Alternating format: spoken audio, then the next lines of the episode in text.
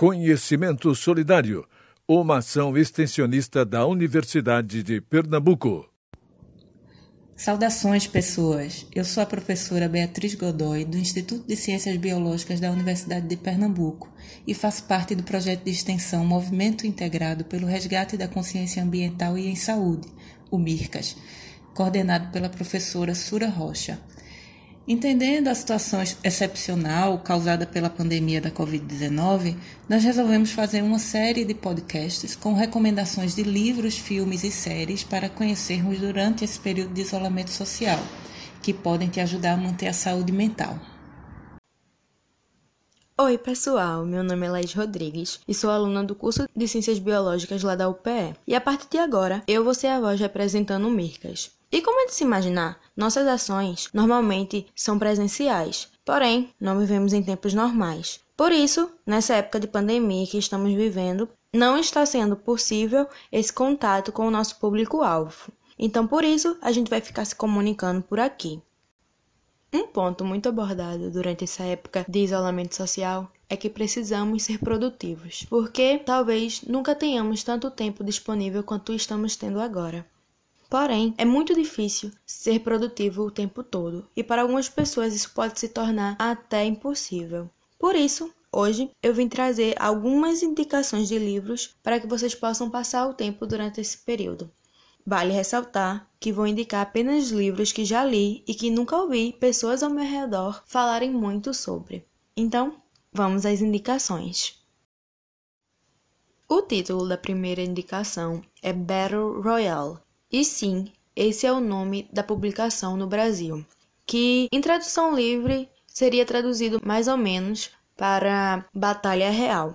É um livro japonês do autor Koushun Takami, desculpa pela pronúncia, foi publicado originalmente em 1999 como parte de um concurso e trazido em 2014 para o Brasil pela editora Globo Livros.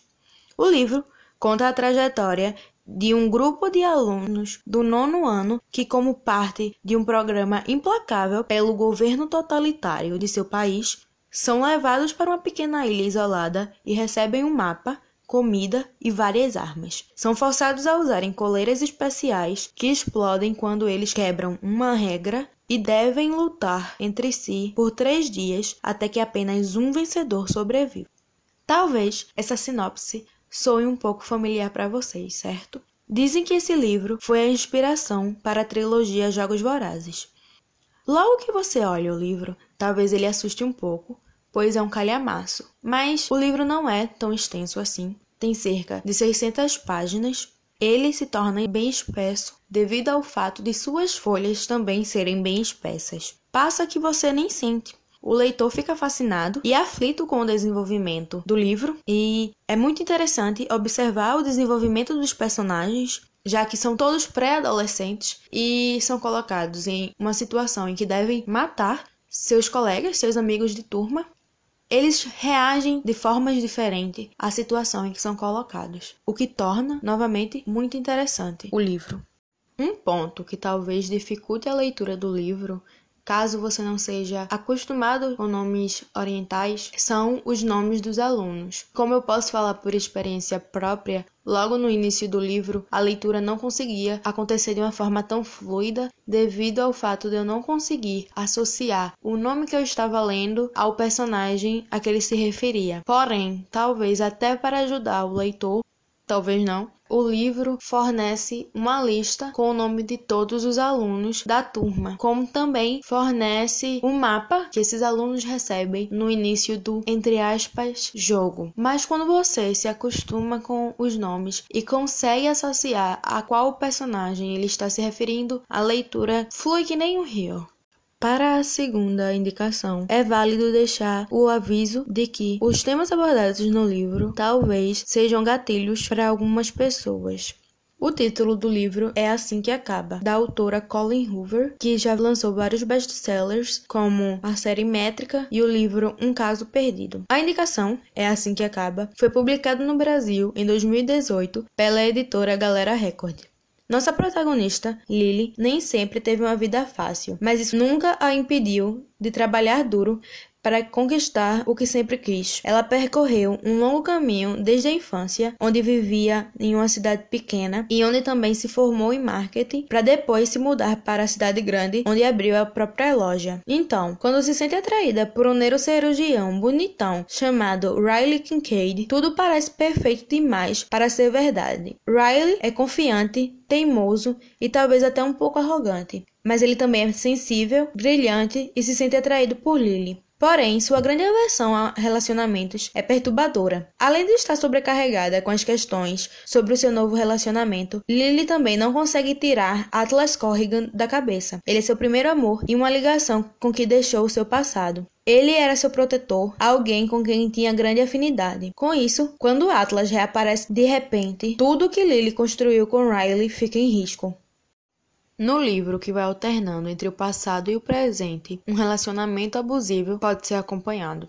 A nossa personagem principal, a Lily, ela já tem um histórico relacionado a relacionamentos abusivos e devido a esse histórico, ia de partir o coração ver uma personagem forte, ela sempre batalhou por tudo que ela quis e devido ao seu histórico, já tinha se prometido nunca se permitir se encontrar em um relacionamento desse tipo, e ainda assim, no livro ela se vê presa a um.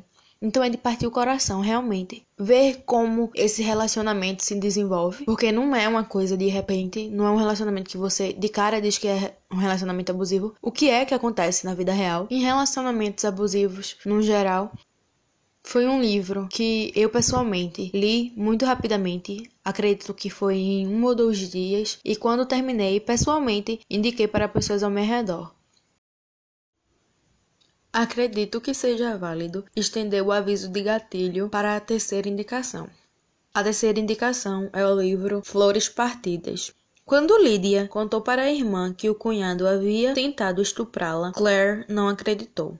18 anos depois, porém, tudo o que Claire achava saber sobre o marido se prova uma mentira. Quando vídeos escondidos no computador de Paul mostram uma face terrível do homem que ela julgava conhecer, Claire percebe que o drama de sua família tem muitas camadas que precisam ser descobertas antes que a assustadora verdade por fim venha à tona. O livro se passa em um período de 48 horas, se iniciando a partir do momento em que a Claire está voltando do velório do marido. Sim, esse mesmo marido que é citado na sinopse, no início do livro, ele tá morto, ele morreu. E a partir daí, quando ela volta para casa, que ela começa a mexer nas coisas dele, ela acha algumas coisas que a fazem repensar sobre o que a irmã a tinha contado 18 anos atrás. No livro, as irmãs Lydia e Claire têm idades aproximadas. Acredito que a Claire é seja mais nova, mas quando elas eram jovens, alguns anos antes dessa tentativa de estupro ocorrer, é, elas tinham uma irmã mais velha. No período em que o fato citado na sinopse aconteceu, elas tinham cerca de 17, 18 anos. Mas alguns anos antes, quando elas tinham por volta dos 15, a irmã mais velha delas, que estava na faculdade, desapareceu. E isso é um fato muito importante. E o fato da Claire e também a mãe delas não terem acreditado na Lídia devastou essa família, né? Depois desse início, se desenrola de uma forma muito, muito rápida. Eu, pessoalmente, é, eu li ele no Natal de 2018, que durante a madrugada do dia 24 por 25, eu comecei a ler ele e na noite do dia 25 eu o terminei. É um livro maravilhoso livro da autora Karen Slaughter foi publicado no Brasil em 2017 pela editora HarperCollins Brasil. Mas novamente, esse livro não é para todos os públicos. Então, se você decidir seguir essa dica, decidir ler o livro, tome cuidado, ok? A quarta indicação é o livro Jantar Secreto. Um grupo de jovens deixa uma pequena cidade no Paraná para viver no Rio de Janeiro. Eles alugam um apartamento em Copacabana e fazem o possível para pagar a faculdade e manter vivos seus sonhos de sucesso na capital fluminense. Mas o dinheiro está curto e o aluguel está vencido. Para sair do buraco e manter o apartamento, os amigos adotam uma estratégia heterodoxa: arrecadar fundos por meio de jantares secretos divulgados pela internet para uma clientela exclusiva da elite carioca. No cardápio, carne humana. A partir daí, eles se envolvem numa espiral de crimes, descobrem uma rede de contrabando de corpos, matadores clandestinos, granfinos excêntricos e levam ao limite uma índole perversa que jamais imaginaram existir em cada um deles. Novamente, não é para todos os públicos. Sim, o livro aborda canibalismo. Algumas cenas dele podem ser bem nojentas, bem gráficas. Algumas cenas têm violência gratuita, mas novamente um livro interessantíssimo. O debate que ele traz é bem interessante de se acompanhar. No livro, são quatro amigos que vivem nesse apartamento. Tem um motivo do porquê deles estarem com problemas financeiros para pagar o aluguel e um deles largou a universidade, mas três são universitários. Um faz medicina, um faz administração e o outro faz gastronomia. Então acredito que vocês consigam imaginar o papel que cada um desenvolva nesse negócio. No desenvolver da história, é interessante observar como as dinâmicas entre esses amigos, que são amigos desde a infância, diga-se de passagem, vai se alterando e mostrando que às vezes você não conhece tão bem pessoas que você julga conhecer. Foi outro livro que li rapidamente.